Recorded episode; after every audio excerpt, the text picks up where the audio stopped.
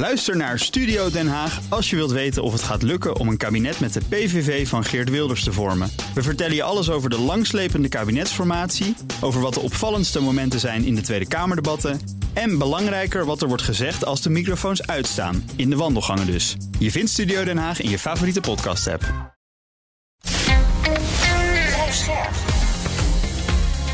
BNR Nieuwsradio. Boekenstein en de Wijk. Hugo Reitsma. Gaga, Gasputin, die Heizung läuft nicht ohne ihn. Ohne sein Gas geht die Wirtschaft am Stock. Gaga, Gasputin führt Krieg und wir bezahlen ihn. Das haben wir uns selbst eingebrockt. Goed nieuws. Mensen zetten massaal de thermostaat lager en isoleren hun huizen. En overheden investeren groots in groene energie. Het slechte nieuws is dat dat niet komt door de klimaattop in Sharm el-Sheikh, maar door Vladimir Poetin. Kan dat op een betere manier? Dat bespreken we bij Boekenstein en de Wijk op zoek naar de nieuwe wereldorde. Met onze gast, de nieuwe voorzitter van het Nationaal Klimaatplatform, Kees Vendrik. Welkom. Dankjewel. Uh, Kees, energie is door de oorlog hartstikke duur. Is dat eigenlijk niet de allerbeste klimaatmaatregel? Ja en nee. Uh, we hadden natuurlijk 30 jaar geleden met deze transitie al moeten beginnen. En dan moet de overheid flink gaan sturen met CO2-beprijzing. Dan maak je fossiele energie duurder. En alle duurzame alternatieven maak je dus relatief goedkoper. Dan gaat de boel lopen, er komt innovatie op gang. Ja. gaan bedrijven en burgers reageren. Uh, dus ja, dat is, uh, uh, was toen al, al waarheid als een koe en vandaag de dag ook. Maar wat hier gebeurt is natuurlijk dat burgers en bedrijven totaal overvallen zijn. Mm. En zich ook niet kunnen voorbereiden. dit met, met velen niet hebben zien aankomen. Ja, dan ontstaat er dus een enorme klemsituatie. In sommige gevallen uh, zal het ertoe leiden dat bedrijven veel sneller gaan besparen. Dat is dan weer winst. Maar voor een deel zie je ook dat productie stilgelegd wordt. Ja. Dat heeft niet zoveel met besparen te maken. Dan ben je niet bouw, bezig om, om te bouwen naar een groene economie. Ja. Die klimaatneutraal is. Maar dan breek je de economie af. Dat en was nooit de bedoeling. Wat je ziet is dat uh, bedrijven ook naar het buitenland toe gaan. He, daar zie je precies hetzelfde uh, gebeuren. Ook, je ziet het ook bijvoorbeeld uh, met de glastuinbouw. Er zijn dus nu echt bewegingen gaande om buiten Europa de boel opnieuw te gaan opzetten en mm -hmm. Nederland te gaan verlaten. Ja, jongens, ik, ik vind dat ook wel zorgwekkend, moet ik eerlijk zeggen, dit soort bewegingen. Want aan de ene kant willen we dus strategisch autonoom worden in Europa. En vervolgens gebeurt dit. Dan moet je toch een goede balans op een of andere manier in weten te vinden. Kees? Dat snap ik, maar onderschat niet wat er in het buitenland gebeurt. Soms kan de indruk in dit soort discussies ontstaan alsof wij het enige landje in de wereld zijn, gelijk dat Gallische dorpje uit Asterix en Obelix. Dat is wel de algemene wat, opinie hoor in Nederland. Dat klopt. uh, wat bezig is met klimaat- en energiebeleid. Ja, uh. De werkelijkheid is omgekeerd. Wij zijn een van de laatste Europa. Ja. En we hebben een enorme achterstand in te halen. Uh, dus overal ter wereld, in alle landen, een paar uitgezonderd, zie je dat die klimaat-energietransitie op gang komt. En dat gaat met horten en stoten. Uh, dus het idee dat bedrijven die hier op dit moment in Nederland heel veel last hebben van die hoge gasprijzen, naar het buitenland gaan en dan gewoon de komende decennia vrolijk kunnen doorproduceren. Dat is niet. Ik denk dat dat een hele grote misvatting is. Daarnaast komen we ook in Nederland in een nieuwe situatie terecht. Uh, we hebben 50 jaar werkloosheid achter de rug. Uh, en dat betekende dat in de politiek eigenlijk er maar één verhaal dominant was. Meer economie, meer werk. Mm. De Paarse kabinetten in de jaren 90 hadden als motto... werk, werk en nog eens werk. Als reactie op de crisis in de jaren 70 en de jaren 80. We komen nu in een situatie die volledig is omgekeerd. We hebben eigenlijk meer economie dan mensen. Ja. ja. Ik zou zeggen, dit biedt ook dus een kans... Mm.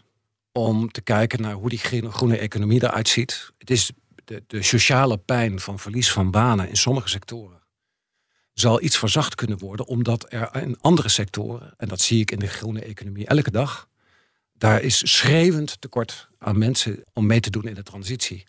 Dus dat, dat maakt uit. En ik denk, uh, en daar is het kabinet nu mee bezig, uh, dat is ook een uitvloeisel van het klimaatakkoord van drie jaar geleden, uh, dat er zwaar ingezet wordt op vergroening en verduurzaming van de industrie. Uh, voor sommige industrieën is dat misschien te laat. Voor sommige industrieën zal gelden, die hebben eigenlijk ook geen plek in de duurzame economie van overmorgen. Maar voor een deel van de industrie zal de overheid met haar macht en kracht en veel geld uh, de boel echt flink en radicaal gaan vergroenen. En dat biedt ook weer perspectief op groene industrie. Denk aan de discussie over Tata Steel. Uh, er ligt nu een, vind ik, een heel mooi perspectief op tafel om daar een groene waterstoffabriek van te maken. Dat duurt nog wel even. Mhm. Maar dan zou je denk ik een fantastisch voorbeeld geven aan de wereld. Uh, hoe je, dat je een van de eerste landen bent met een groene staalfabriek. Die ook gaat produceren voor de windmolens op zee. Enzovoort, enzovoort, enzovoort. Dus er zijn ook heel veel kansen om hieruit het beste uh, boven te halen. Namelijk zo snel mogelijk vaart te zetten naar die groene economie die we sowieso keihard nodig hebben. Mhm. Uiteindelijk zullen we toch staal moeten hebben. Uiteindelijk uh, zullen we toch plastic moeten maken. Uh, en uiteindelijk heb je nog een deel van die industrie echt nodig. En je kunt, ik vind dat er vaak heel makkelijk wordt gezegd van... nou, dan moet het maar verdwijnen. Dan moet het allemaal maar anders. Want weten we dan wat de alternatieven zijn en hoe gaan we dat dan doen? Maar die alternatieven zijn nu razendsnel in opkomst. Dat komt omdat overheden stap voor stap, ook vanwege die internationale klimaattoppen, dat helpt namelijk uiteindelijk wel om steeds meer urgentie overal ja, en landen op te bouwen. Ja. Dat vertaalt zich in krachtig beleid. Dat betekent dat markten worden gestuurd. Er komen met vallen en opstaan. En dat duurt allemaal veel te lang. Maar toch, er komen vormen van beprijzing. Er komen transitietrajecten. Zeker. Iedereen is nu wakker aan het worden. Het moet echt anders. Ja, dat betekent twee dingen. Dat je uh, overal zie je, zie ik in ieder geval in, in mijn dagelijks werk, uh, fantastische duurzame ondernemingen opstaan. Die vandaag de dag misschien nog heel klein zijn. Hm. Maar kijk uh, hoe het kapitalisme werkt. De AX vandaag, de toppers van vandaag, die bestonden 30 jaar geleden niet. En dat is precies hoe de groene Hm. economie ook gaat werken. Dus het is misschien schrikbarend dat, dat je grote fossiele industrieën gaan verdwijnen. Maar dat kan niet anders. Een deel zal de transitie naar de groene economie niet meemaken. Dat is ook niet erg. Dat hebben we ook juist nodig. Dat is we ook moeten zo. daarvan Maar je moet wel weten wat je over en, wil houden. en er komt Ja. eh, ruimte, en daar zal het kabinet ongetwijfeld ook enorm op sturen. Ruimte voor nieuwe vormen van productie.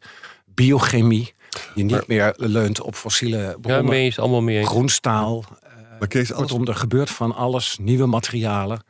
eh, allemaal groen en duurzaam. En dat Kees, een bron van nieuwe welvaart. alles wat je zegt is waar. Maar waar, ik, waar je niet over praat, en daar maak ik mezelf zoveel zorgen over. Weet je, de komende drie, vier jaar, laten we daar nou gewoon eens over praten. Hè? Hm. Als, als de hele Russische oorlog niet was gebeurd, hadden we allemaal geweten, nou, we moeten het doen. We moesten het toen ook doen. Hè?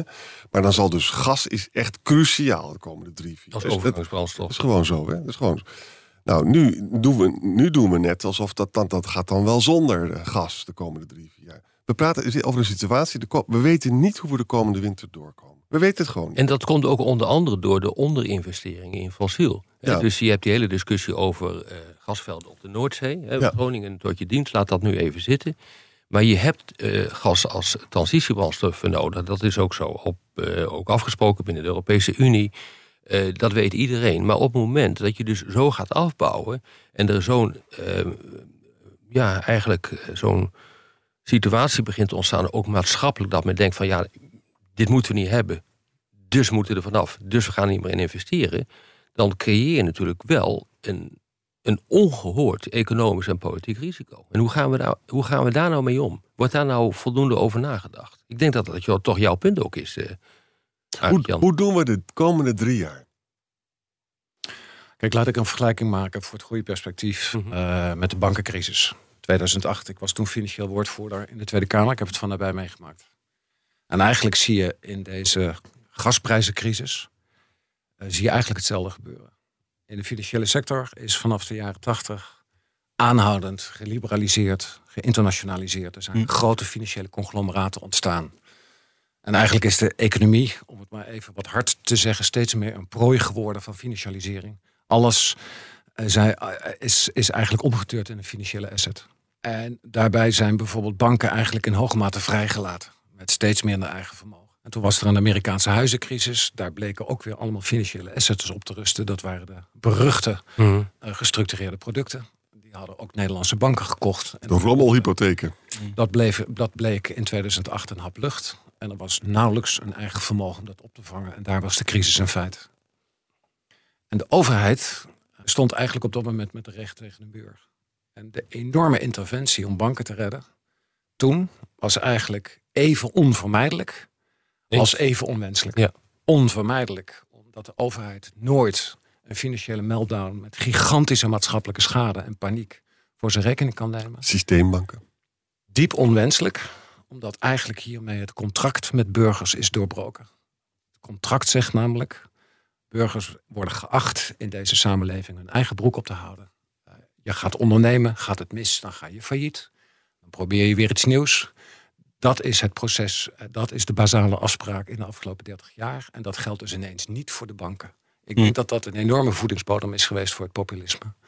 Dat mensen daar terecht heel woedend over zijn geworden. Alleen de overheid kon geen andere kant op. Maar nu even Deze over, uh, nu even over de energiecrisis. Ja. We hebben de afgelopen 30 jaar volstrekt verzaakt met het op gang brengen van de klimaat- en energietransitie. Ja. En daarin zit besloten dat je als economie in stappen ordentelijk van het gas afgaat. Ja. Dat hebben we niet gedaan. Ja. Vervolgens komen we in deze crisis terecht. We hebben onze gasafhankelijkheid laten bestaan. Het hele paradigma van gas als transitiebrandstof, ik hoor het je zeggen Rob, heeft dat eigenlijk verlengd. Hè, Gas moeten we nog een tijd onder ons houden. Nee, maar het kan ook Dus- niet anders. Het had heel anders gekund. Ja, dat is waar. Als je op tijd was begonnen. dat hebben we dus dat nu gedaan. Nu komen we dus ook Ja. als samenleving en als politiek met alle vingers tussen de deur. Ja. We stropen de internationale markt af voor gas tegen hoge prijzen om onze gasbehoeften te voorzien. En Maar was komen van? Russisch gas. Eh, dat is ook even onvermijdelijk als onwenselijk. Want Ja. de effecten elders in de wereld. We drukken gewoon arme landen zoals Pakistan gewoon van internationale- klopt. Die moeten het zelf maar uitzoeken. Tamelijk egoïstisch. Het kost klappen met geld. Onvoorstelbaar wat de overheid onvermijdelijk. Maar ik kan daar om huilen als ik zie hoe Maar, maar, nee, maar ik, heel- allemaal, ik denk dat we het hier En allemaal dus- mee eens zijn. Maar wat is nou het dus- alternatief? En dus, Hij zei, we hadden eerder moeten beginnen. Dat ja, is nee, ja, dat is En we achteraf krijgen nu de en dus. We Ja. krijgen nu de en dus. en dus moet het perspectief nu zijn dat de klimaat- en energietransitie op de hoogste versnelling doorgaat.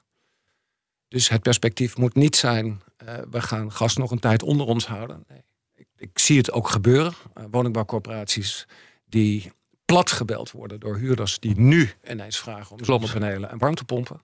Want die willen onmiddellijk van die gasrekening af. Mhm. Ik zou zeggen, geef daar zoveel mogelijk ruimte. Geef daar zoveel mogelijk ruimte. Versnel de transitie. Probeer ook versneld afspraken te maken met het grote bedrijfsleven. Waar ruimte zit om de komende Oké, nee, maar eh, de transitie te stel je voor dat we dat doen, hè? Stel je voor dat we dat doen. In hoeveel tijd is dit dan geregeld? Want Arend Jan heeft het over drie, vier jaar. Hoe, hoezeer kan je dit nou versnellen? Want dat is natuurlijk gewoon het hele punt. Eh, Dus ik ben het volstrekt met je eens met je analyse dat er een. Ik, Maar dat is altijd onmiddellijk We zijn te laat. Daarmee is dit Nou ja, ook geen exact. perfect. Nee, maar die hebt dus nu te dealen met de huidige Maar als we situatie. in Nederland in een half jaar tijd een hele grote LNG-terminal dwars door alle procedures kunnen Hm. neerzetten, dan zi- zijn we dus kennelijk in staat om heel snel en effectief te reageren om de acute gastekorten die dreigden door de afkoppeling van Russisch gas, om die het hoofd te bieden. Ja, maar je bouwt niet heel erg snel ehm, eh, mega zonneparken, mega eh, fabrieken voor, eh, voor waterstof en eh, voor, ehm, laten we zeggen, windmolens. Dat, dat, doe je niet, dat doe je niet in, eh, laten we zeggen, binnen een jaar. Dat is onmogelijk. Het is ook niet, de, het, is ook niet eh, gezegd dat dat de oplossing is, het antwoord op de crisis. Maar ik zou zeggen, pak elke kubieke meter gas aan die je kan besparen. Pak elke kubieke meter gas aan eh, die je kan vermijden door sneller in de transitie te gaan. Mijn waarneming is dat we in Nederland heel veel plannen hebben. Prachtige ondernemers, veel initiatief van onderop. Energiecoöperaties, burgers die in de weer zijn. Mensen die ook nu helaas door deze crisis in actie komen. Ik zou zeggen, geef dat maximaal ruimte. Probeer dat te verzilveren. Maar Kees, Dat moet het hoofdantwoord Maar, zijn. maar even te depolitiseren, even een brug bouwen. We zijn alle twee Kamerlid geweest. Hè. We, weten, we weten iets af van politiek en hoe moeilijk het allemaal is. Hè. Wat je zegt is waar. Wij zijn er ook. wij- Ik, ik vind klimaat een enorm. We moeten alles doen. Hè. Maar we weten ook alle twee, de komende drie jaar is dat gewoon onvoldoende. We weten ook, we, moeten gaan bedelen bij Qatar notabene eh, eh, eh, de komende zomer of eerder. Hè. En dan nog is het de vraag of we het redden. Ik ben, waar ik zo ongelooflijk bang ben, is dat als het dus de komende winter misgaat. Ja. Nou, dan, dan, gaan er, dan lezen we de Telegraaf dat er een oude mevrouw is doodgevroren. Hè. Dat zijn wij in Nederland niet gewend. Dat in Rusland gebeurt het elke dag, maar dat, in Nederland zijn we dat niet gewend. Dat heeft enorme politieke gevolgen. Hoe kunnen we dit ook politiek managen? Jij hebt er verstand van, je hebt in de Tweede Kamer gezet. Je weet hoe gevaarlijk dit is. Zeker. En daarom maak ik ook de vergelijking met de financiële crisis. Eh, Ja, maar het is niet helemaal een terecht vergelijk. Omdat dit ook een technisch probleem is. Een financiële crisis kon je gewoon oplossen door wet en regelgeving aan te pakken. Door bij wijze van spreken de bankpersen eh, bankbiljettenpersen aan te zetten. En dit is echt gewoon, je moet graven, je moet maken. Je moet Ja. eh, de beschikking hebben over zonnepanelen. Die moeten ergens worden gefabriceerd. Die moeten ergens worden geplaatst. Dat is een mega klus. En daar heb Zeker je als je mensen voor nodig die hebben we niet. Dus met andere woorden, je moet dus de teleurstelling die er aan... Er komt een teleurstelling aan. Hoe gaan we die politiek managen? Zodat niet iedereen op de PVV gaat stemmen. Om het gewoon even heel helder te formuleren. Ik, ik denk dat het onvermijdelijk is hè, wat het kabinet nu doet, wat Europa nu doet, gezamenlijk gas inkopen. Het is, eh, het is eh, mondiaal super lelijk, maar het is denk ik onvermijdelijk dat dat nog wel even doorgaat. Ja, maar dan moeten we daar ook eerlijk in zijn, denk ik. Ja. Ehm, eh, hè, dat, is, dat, is, dat, dat kan niet anders dan ook onderdeel zijn van de komende jaren. Ehm, maar ik denk dat er op allerlei plekken in de samenleving, groot en klein, nog heel veel besparingspotentieel is. Zeker. Ehm, en dat is de beste duurzame oplossing. Gewoon geen gas meer gebruiken. Probeer daar het uiterste te doen. We weten dat daar ook nog veel potentieel is in de industrie. Eh, daar kan echt meer gebeuren. En daar hoef je niet hele ingewikkelde trajecten en infrastructuur voor aan te leggen. Daar kan je bij wijze van spreken vaak morgen mee beginnen. En dat zie je ook in het maatschappelijk initiatief van onderop. Eh, er, kan nog, er zit nog heel veel lucht eh, in de pijplijn hier. En daar is nog heel veel te oogsten de komende jaren.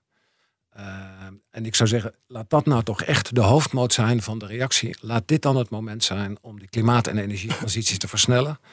Uh, de afgelopen jaren is er veel protest geweest, ook van burgers. We willen niet van het gas af. Ik denk dat dat helemaal verdwenen is. Hm. En daar ben ik blij om. uh, dat er nu ruimte is om te zien hoe onveilig die fossiele energievoorziening eigenlijk is. Dat wisten we al uit de jaren zeventig. Dat zien we nu opnieuw. Ik denk dat een klimaat- en energietransitie ons veel meer zeggenschap geeft over onze eigen energiehuishouding. En het allermooiste is, kijk om je heen naar al die mensen die al in huizen wonen, die nauwelijks een energierekening hebben. Die hebben geen centje pijn van deze crisis. Dat zijn er al een aantal honderdduizenden. Hoe mooi was het geweest Daar hebben we nog vele miljoenen we, als, we, als we deze belofte hadden kunnen verzilveren voor mensen met een smalle beurs. Dat ze veilig waren voor deze eh, gasprijzengekte. Laat dat dan nu het moment zijn om hier echt alles uit de kant te halen. Om te zorgen dat dat voor mensen in bereik, binnen bereik komt. Ja. Dat is de beste manier om deze gasprijzenkiezers uiteindelijk te keren. Ja, conflict dwingt ons nu tot een hele snelle omslag. Kan je het ook omdraaien zodat de energietransitie uh, bevorderlijk is voor de vrede? Want in elk geval, als we onze eigen energie maken, kan niemand het als een wapen tegen ons gebruiken. Ja, dat is dus niet zo. Dat is, uh, dat is een, echt een Ja, misvatting. Het ja. is dezelfde misvatting als uh, nou, waar we het net over hebben gehad. Uh, dat we in het verleden hadden moeten beginnen. Ik bedoel, zo werkt het politiek niet. Zo werkt het ook niet in de internationale betrekkingen. Je gaat wat doen als er wal het schip keert. Zo is het altijd Mhm. geweest. Ik bedoel, we zien alle ellende op ons afkomen. En uh, dan weet ik wel dat politici allemaal beginnen te roepen... van we hadden uh, zus en zo moeten doen. Allemaal prachtig. Allemaal tot je dienst. Maar het punt is natuurlijk gewoon dat in de praktijk... altijd de wal het schip bekeert. En het gebeurt nu weer. Uh, ik, uh, mijn instituut uh, die heeft ook onder andere voor economische zaken op een rij gezet van... zijn we nou in staat om autonoom te worden?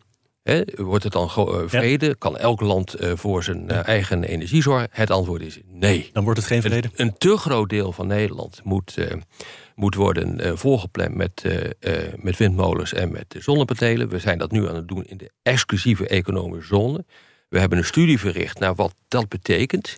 Als je dat gaat doen in de exclusieve economische zone, bijvoorbeeld qua veiligheid. De Russen kunnen daar gewoon in om kabels door te knippen als je dat zo wil. Er is nooit over nagedacht, Hmm. over dit soort veiligheidskwesties. Dus hier niet. Sterker nog, nu in dit conflict zie je dat juist wat er op de Noordzee uh, wordt neergezet in de exclusieve economische zone waar we geen jurisdictie hebben, dat dat, uh, dat dat heel erg kwetsbaar is en kan worden ingezet voor oorlogsvoering. Maar de hele transitie, daar ben je ook bijvoorbeeld van China afhankelijk. De grootste vergroeningsindustrie zit in China. China wordt uh, vermoedelijk met India de grootste waterstoffen-up in uh, de wereld, gevolgd door Saoedi-Arabië. Dus ook daar zie je dus, omdat wij maar, wat betrekt tot waterstof misschien maar 50% in Europa van onszelf kunnen, kunnen produceren. En dat heeft gewoon te maken ook met het klimaat waarin we zitten. Dus je blijft gewoon afhankelijk ook van landen die daarmee politiek kunnen uh, bedrijven. En dat zijn toevallig ook landen vaak waar wij ja, politiek en, en economisch niks meer willen hebben. En zelfs Dat is echt een groot probleem, hoor, China, hè? En dat zit in de magneten van de windmolens, neodymium, of hoe heet het ook al? Neodymium, Ja? onder andere. Maar het geldt ook voor. Het is natuurlijk high-tech dit. Dus er zijn allemaal chips voor nodig. Alle grondstoffen van chips komen uit Congo, Rusland en China. Dus je ziet dat juist die hele energietransitie enorme geopolitieke implicaties eh, gaat hebben. En daar is nooit echt goed over nagedacht. Moeten we wel gaan doen hoor. Kijk, laat ik hier eh, proberen ook eh, de andere kant even op te zoeken. Zeker. Graag. Hier moet namelijk nog heel veel gebeuren. Ik zou iedereen willen aanraden, lees een recent mooi stuk van de Sociaal Economische Raad. Dat is een verkenning naar de schaarste aan grondstoffen. Mooi stuk, onder leiding van Ed Nijpels, eh, die ik hoog acht als mijn voorganger. Ja. En die legt hier de vinger op de zere plek. eh, dat we hier in Nederland en ook in Europa eh, veel te weinig doen. Het gekke is namelijk dat een groot deel van al die zeldzame metalen, die zijn al onder ons. Maar die zitten zijn niet zeldzaam. producten. En ehm, die eigenlijk vandaag de dag eh, eigenlijk in onze lineaire economie kopen, gebruiken, wegmieteren. We moeten recyclen. En ehm, daar is eh, al jaren eigenlijk een programma voor, ook hier in Nederland, rond circulaire economie. Dat is heel belangrijk. En dat komt eigenlijk onvoldoende tot wasdom. Laat ik het zo maar even zeggen. Daar moet eigenlijk veel meer power op komen. Volgens mij is eh, de Europese Commissie hier Maar daarmee reken tijd je het niet. Dat hebben we ook allemaal uitgerekend. Ook dit moet onderdeel zijn van het antwoord. Eh, Zeker. Dat je hier eigenlijk eh, dit verbindt ook met die klimaat-energietransitie. Mhm. Dat je juist markten gaat sturen en bedrijven gaat aanmoedigen, innovatie gaat belonen. Om te zorgen dat dit op een veel hogere schaal komt. We hebben ongeveer nog geen procent van onze economie die ergens in de buurt komt van circulair. Dat Ja. is ongeveer de verhouding. Dus we gooien eigenlijk voortdurend elke dag die zeldzame metalen gewoon op de schroothoop. Ja, daar moet je dus, en dat is precies ook wat Nijpels schrijft in die verkenning. Je moet dus eigenlijk aan de voorkant, Europa is de grootste consumentenmarkt wereldwijd. Die moet daar veel strakkere standaarden voor stellen. Dat kan Europa doen. Dat doen we bijvoorbeeld wel op het gebied van energiebesparing, tot en met stofzuigers aan toe. Hartstikke goed, want dat zet een nieuwe norm. Dit is de volgende stap. En dat moeten we ook uiteindelijk niet zo heel erg ingewikkeld maken. Daar moeten we ook niet heel erg lang over doen. Er moeten besluiten opkomen. En dat moet nationaal met goede circulaire programma's ondersteund worden, zodat industrieën daarop gaan inspelen. En dat het gaat lonen om spullen te maken die gedurende de hele levensloop ook weer demontabel zijn, recyclebaar. Maar is dat, is een is, noemen. nee, wacht even. Is, dat, is het dan de conclusie van jou dat we daarmee helemaal onafhankelijk worden van, het, van andere landen? Ik, ik denk dat dit een belangrijk onderdeel van het antwoord moet zijn. En we gaan zien hoe. Maar hoe belangrijk, hè? dat is natuurlijk het hele punt. Dat het een onderdeel van het antwoord is, ja. Maar ik heb nog nooit één berekening gezien waarin dit echt een zeer belangrijk onderdeel van de oplossing is. Dat is echt een geweldig Het is een probleem. deel. Het is een Het is een deel. Het is en een deel. natuurlijk moeten we dit doen. Zozeer- Maar we moeten het ook niet overschatten. Want iedere keer eh, heb ik, zie ik die vergezichten waar ik het allemaal mee eens ben. En dat is het punt niet. Maar iedere keer loopt het gewoon vast ook op technologische uitvoerbaarheid. En daar zit echt een groot probleem. En blijf je dus ook gewoon in die hele race zitten met andere landen over toegang tot grondstoffen. En eh, ja, het werkt gewoon in de praktijk. Werkt het gewoon toch wat weerbarstiger, vrees ik. Misschien nog één punt. Kijk, mijn pleidooi is nou juist om er niet te laten bij vergezichten. Mijn pleidooi is nou juist, en daarom haal ik ook die verkenning van Nijpels aan. eh, dit moet omgezet worden in een politieke actie. Ja. Het moet Eens, tastbaar worden. eens, eens, eens. En daar, gelijk de klimaat- en energietransitie rond circulaire economie. Vandaag de dag zijn we nog helemaal nergens. Maar er ligt een enorme belofte te wachten op politieke wil. Dat is mijn punt. Op de radio ronden we alweer af, maar op de podcast gaan we langer door met luisteraarsvragen. Luistert u op de radio, dan verwijs ik naar boekensteinendewijk.nl of uw favoriete podcast-app. Moeten we even een vraag toevoegen over zijn baan? Dat is de eerste vraag. Ja. Anne, eh, Marie Anne Melis vraagt: Wat is een klimaatvoorzitter? Ja, zo had ik het op Twitter geformuleerd. En wat doet hij? Nou, je bent dat sinds tien dagen, hè? Gefeliciteerd Zeker. nog. Zeker. Jij bent eh, de nieuwe Ed Nijpels. Dat is misschien het makkelijkst om te zeggen. Maar misschien kan je dat iets beter voor ons invullen. Hoe jij een rol gaat spelen in dat versnellen waar je het over hebt van de klimaattransitie in Nederland. Eh, kijk, het idee is dit. Eh, vier jaar geleden kwam het klimaatakkoord. Toen was dat afgesloten. Dat was een politiek akkoord tussen het kabinet, Rutte 3 en 150 maatschappelijke partijen. En toen moest bij de uitkomst bedacht worden... eh, wie neemt dat akkoord in handen? Wie gaat zorgen dat het ook uitgevoerd wordt en dat in de gaten houden?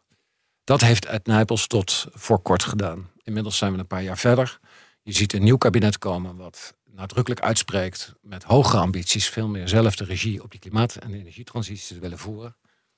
En toen is gezegd, dan is dat die structuur die destijds onder leiding van Ed Nijpels is eh, opgezet, eh, die is eigenlijk een beetje niet meer van deze tijd. We gaan een nieuwe stapfase in. Het gaat veel meer om tastbaar resultaat, actie, versnelling.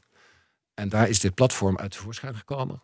En eh, ik ga van alles doen met een mooi team. Maar de essentie is dat als je goed nadenkt over dit vraagstuk, daar is van alles voor nodig. Moedige politiek, sterk beleid, enzovoort, enzovoort, enzovoort. Maar het is ook uiteindelijk een maatschappelijke transitie. Het moet ergens landen in de wereld van burgers, ondernemers. Die moeten hier zich mee kunnen verbinden. Nou, goed nieuws en slecht nieuws. Er zijn fantastische ondernemers, schitterende bewonersinitiatieven, energiecollectieven. Dat gaat als een dolle. Dat hebben we allemaal nodig. Dat is de transitie van onderop. Anders komen we er niet. Dat moet meer en groter worden. Er moet ruimte voorkomen. Maar er zijn natuurlijk ook nog vele burgers en ondernemers die denken: ja, wat is dit voor avontuur? En volgens mij, om slagkracht en eh, maatschappelijke verbinding te organiseren, ja, moeten we aan de, hand uitsteken, ook naar die mensen. En moeten we horen hoe zij in deze wedstrijd zitten, wat hun verhaal is en hoe zij wellicht mee kunnen doen. En dat is de taak van dit Nationaal Klimaatplatform. Dus daar, ik ga letterlijk ook het land in, ondernemers naar burgers, Mhm.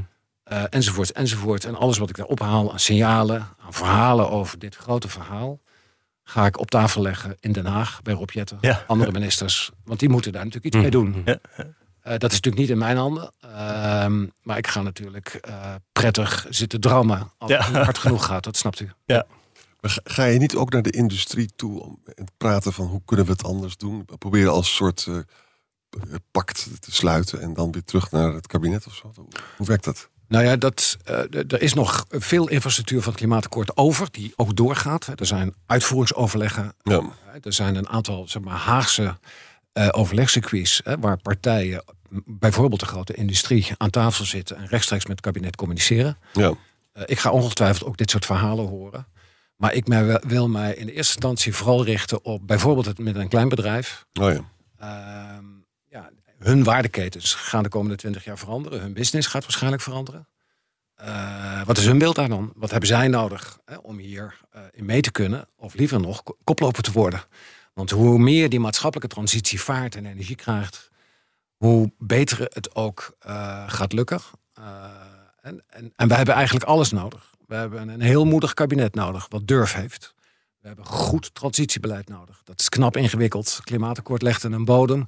En dat, dat is nog elke dag toe aan vernieuwing. Er komen nog elke dag hele belangrijke rapporten die alles laten zien waar we voor de toekomst aan moeten denken. Hmm. Maar je hebt ook die maatschappelijke energie nodig. E- Even een detail. Hè. Er stikt in een Nederland van oude huizen zonder isolatie. Er wonen arme mensen in. Wat je zou willen is er zo, zo snel mogelijk zou je dat willen isoleren. Nou, er zijn, geen, er zijn geen werkers te krijgen. Dat is echt een groot probleem. Volgens mij, als het zo erg is, dan moet je er ook over gaan nadenken. Maar dat is bijna een etatistische maatregel. Van, nou, er worden gewoon even geen nieuwe keukens geplaatst. En we gaan, die mensen gaan we inzetten om die muren daar op te vullen. Politiek durft dat denk ik niet aan. Hè. Nou, ik weet niet of een eh, keukenverbod nou de meest... Nee, maar hoe krijg je de mensen vrij, maar letterlijk de mensen vrij om die spouwmuren te vullen? Daar heb Ja, ja, maar Arjan, ook hier geldt weer dat eh, jij kan geen spouwmuur vullen. Eh, ben diep onder de indruk van wat je allemaal kan, maar dat kan jij volgens mij niet. En daar zit het probleem. Je moet dus ook gewoon eh, mensen die dat kunnen, moet je opleiden. En dat kost allemaal tijd. En dat is het hele punt. Want ik, ik ben het allemaal eens met die vergezichten, maar het moet wel kunnen. Kan je, kan je die en mensen iedere half jaar keer loop je daar gewoon tegenaan. Gaan we toch samen een gaatje boren en spuiten we toch, spuiten we toch even dat spul erin? Ja, en dan vervolgens zijn de grondstoffen er niet. Ja. Hè, dus daar zit gewoon een probleem in op Ja. dit ogenblik. Maar heb je daar ideeën over? Want het is wel Nou, ik, doe graag met je mee. Ik ben eh, zelf eh, eh, graag klussend. Ga ik door het leven. En ik kan redelijk goed een schroefmachine vasthouden. Dus als daar, als daar wat verruiming in van het arbeidsaanbod in zit, doe ik mee. Ehm, ja, kijk, hier is. Kijk, mijn perspectief op deze transitie is. Eh, we komen uit een tijd met systemen, instituties, markten. eh, en die zijn helemaal hier niet voor gemaakt. Nee. Dus we, we stoten voortdurend ons hoofd. Ja, exact. Eh, we hebben tekorten. en, en dat, dat uit zich in tekorten, dat uit zich in verkeerde opleidingen, dat uit zich in alles en nog wat verkeerde regels, subsidies die niet werken, enfin, beprijzing die niet goed loopt eh, uit- en, en allerlei inconsistenties. Volgens mij is de beste benadering erop af. Stap voor stap dat allemaal oplossen. Als het gaat over arbeidsmarkttekorten, ehm, dat hebben we niet morgen opgelost. Maar het is een hele goede inspanning waard van de minister van Sociale Zaken van eh, de mensen als Doekle Terpstra, Techniek Nederland, eh, sociale partners die in regio's bezig zijn met opleidingsprogramma's, werk naar werk. Eh, ook hier weer kijk, probeer ook alles open te maken voor deze energietransitie. Zorg dat de mensen ook perspectief hebben. Uh, kijk, tijdens het klimaatakkoord vier jaar geleden was ik een van de voorzitters en, uh, van de elektriciteitstafel. En toen speelde de sluiting van de Hemwegcentrale. Oh ja. Een oude kolencentrale uh, in handen van Nuon Vattenval. En het perspectief was natuurlijk voor de mensen die daar werkten, ja, ik raak mijn baan kwijt. En dat klopt, want die centrale zou worden gesloten. Maar eigenlijk hadden we er veel sneller met z'n allen bovenop moeten springen. En zeggen, maar je raakt niet zozeer je werk kwijt, je raakt deze baan kwijt. En er is een enorme behoefte aan gespecialiseerde arbeidskrachten. Ja. Uh, die uh, een plek kunnen vinden in de duurzame energietransitie. Nou, ook hier uh, gebeurt er veel. Wordt er aan alle kanten getrokken om mensen beschikbaar te krijgen voor, voor de energietransitie. Dat kan in de bouw, dat gaat over windenergie op zee, dat gaat over de mensen die Tennet en de, en de alliances van deze wereld nodig hebben om hun netwerken te versterken. Ja, en ik hoor inderdaad overal en de boodschap, er zijn tekorten. We krijgen de boel niet rond. Maar ik zie ook heel veel initiatief om daar iets nou, aan te volstrekt mee eens. Maar alleen deze regering onder andere blinkt wel uit in het uh, onderschatten van de uitvoerbaarheid van een hele hoop uh, zaken. En dat is gewoon waar ik iedere keer de aandacht uh, voor vraag. En dan zie je gewoon dat de boel misloopt. Ja, en dan krijg je precies wat uh, Arend Jan voorspelt, althans in zijn vraag. Van gaan de mensen dat wel pikken? Ik bedoel, ik denk als jij de gemiddelde Nederlander vraagt van vind je het goed dat, er, dat die energietransitie plaatsvindt? Ja, dat vind ik. Van mij kan die hard genoeg gaan. Maar dan vervolgens moet wel kunnen. En kan het niet, dan krijg je gewoon een geweldig probleem. Ook een maatschappelijk probleem. Dat zich vertaalt in een politiek probleem. Dat kan niet anders. Iedere keer hetzelfde glazen. En dat kan je alleen opvangen als je charismatische leiders... Die eerlijk zeggen, we gaan een hele moeilijke periode met z'n allen. Ja, Arend Jan, maar meer dan dat. Je moet ook verdomd goed weten hoe die transitie technisch werkt. Ja. En wat daarvoor nodig is. Want ik merk iedere keer dat we blijven steken in vergezichten. En dat de hele praktische kant van de zaak, die wordt weggemasseerd. Ik bedoel, ik loop ook heel lang in Den Haag rond. En ik zie dat gewoon. Ik zie ook gewoon wat er met, uh, met, met alle aanbevelingen, alle studies uh, gebeurt die worden geproduceerd. Want we hebben bergen van, van informatie liggen voor beleidsmakers. En dan zie je gewoon dat uiteindelijk toch het, het wordt vermalen in, in compromissen. En, ja, en dat is precies wat je, wat je niet wil in zo'n in zo'n transitie. Ben je optimistisch, hè? Als ik met mensen praat over het elektriciteitsnet bijvoorbeeld, dat moet verzwaard worden. Hè? En dan gaan dan de vergunningen en zo. Dan heb je toch eigenlijk aan de top. Want daarna we gaan die vergunningen nu sneller ja. verlenen. Het moet gewoon, we moeten een Franse Napoleontische aanpak moet er dan zijn. Zeker. En daar zijn we niet zo goed in. Krijgen straks een enorme achterstand met laadpalen om als wat te doen. Ja. ja. die berekeningen kan je makkelijk maken. Nou ja, kijk, laat ik ook hier mijn optimistische natuur laten spreken. Ja, moet je doen, want wij zijn alles, alle bejaarde alles, mannen. Alles wat vandaag de dag in het nieuws is over netwerkcongestie, procedures, het, het willen versnellen van aanleg. Het zat allemaal in het klimaatakkoord van 2008. Ja, klopt. Het is allemaal voorzien. Iedereen wist het. En daar zaten alle grote spelers van het elektriciteitssysteem aan tafel. Ja, dat is precies wat ik bedoel. Uh, en uh, het was ook het kabinet bekend, het was de netbeheerders bekend, het was de gemeentes bekend, het was de, de, provincies bekend. Alle spelers die hier bestuurlijke kracht op de mat moeten leggen. Dan nog zeg ik erbij, uh, onderschat niet in de, in de praktische uitvoering hoe ingewikkeld het is. En het is echt niet, dat is, dat wat is, ik dat bedoel. is eerlijk gezegd niet mijn ervaring, dat ze in Den Haag uh, vooral bezig zijn om naar de zee te staren. Ik zie fantastische ambtenaren die donders goed weten wat Hoe moeilijk het is. Als ik met Rob Jetten praat, heb ik echt het idee dat daar niet alleen een gepassioneerde, maar ook een inhoudelijk onderlegde minister zit. Uh, dat neemt niet weg, en dat is precies wat ik net bedoelde met in deze transitie stoot je voortdurend je hoofd. Niks is gemaakt voor deze transitie. We Mm. moeten overal bijschakelen, zien of de dingen in de praktijk landen. En dat gaat over tekorten, dat in termen van mensen en kapitaal.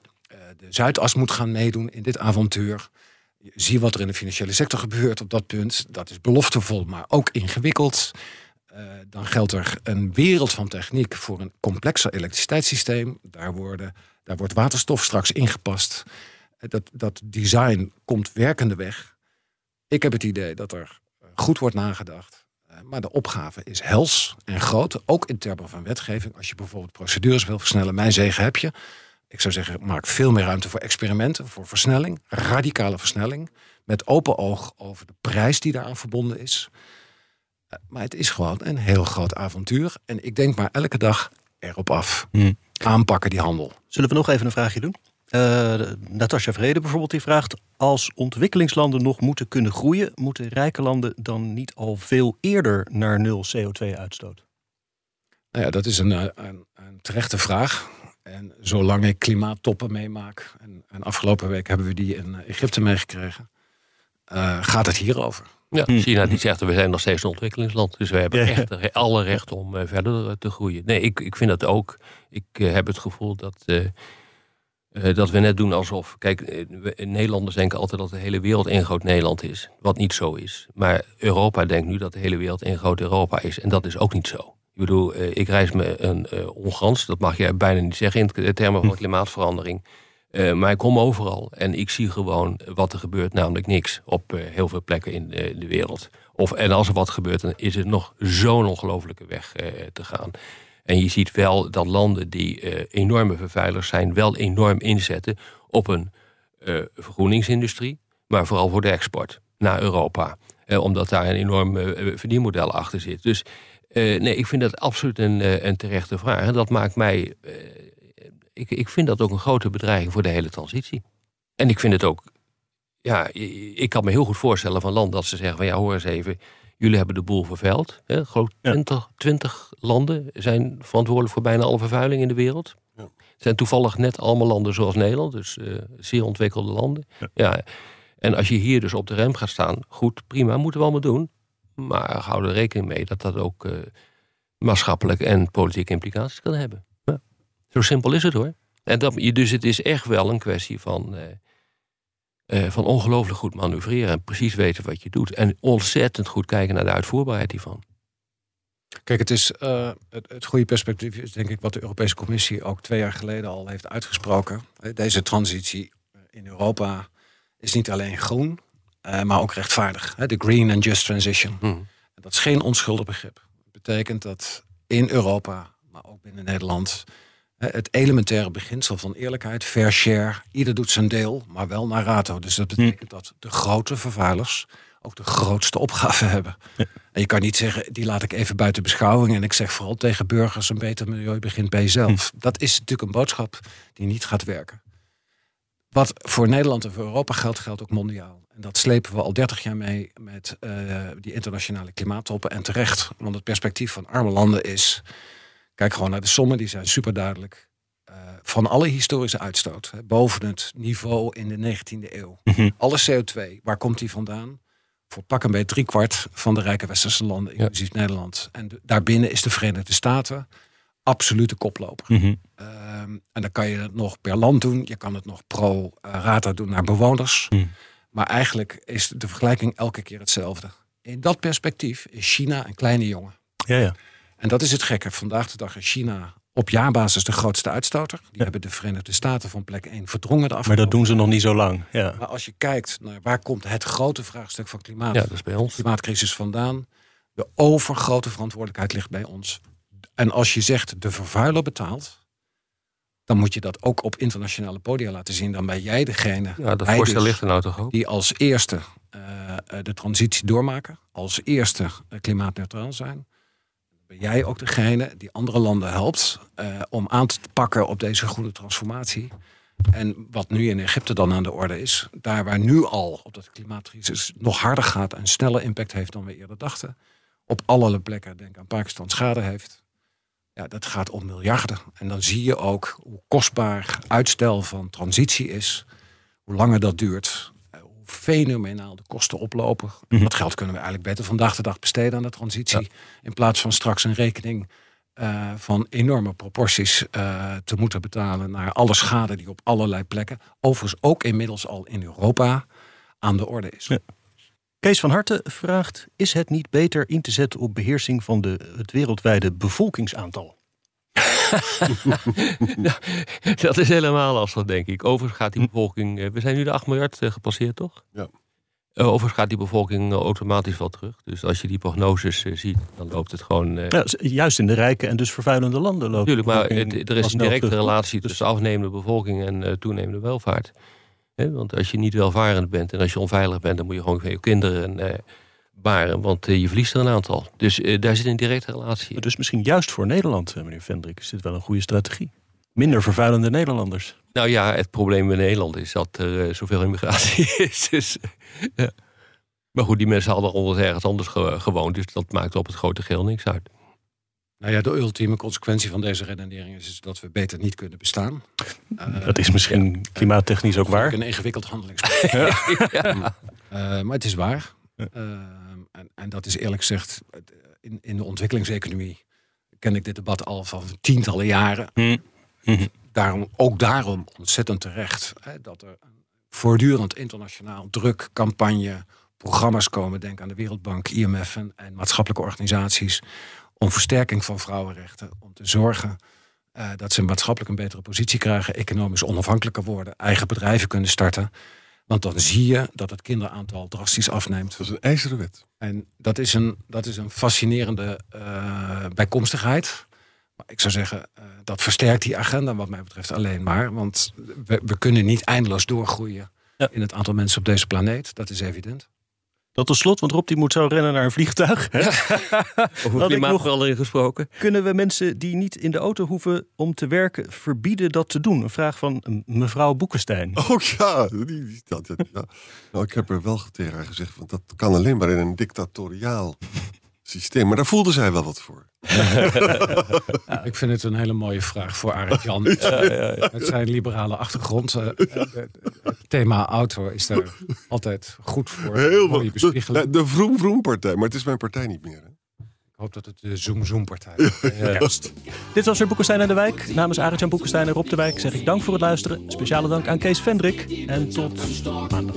Tot maandag. Gasputin führt Krieg und wir bezahlen ihn. Das haben wir uns selbst eingebrockt.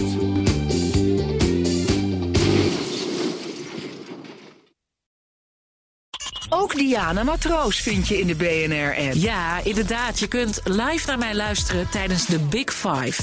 Ook handig in de BNR-app. Breaking nieuwsmeldingen, maar ook het allerlaatste zakelijke nieuws. En je vindt in de app alle BNR-podcasts, waaronder Wetenschap Vandaag. Download nu de gratis BNR-app en blijf scherp.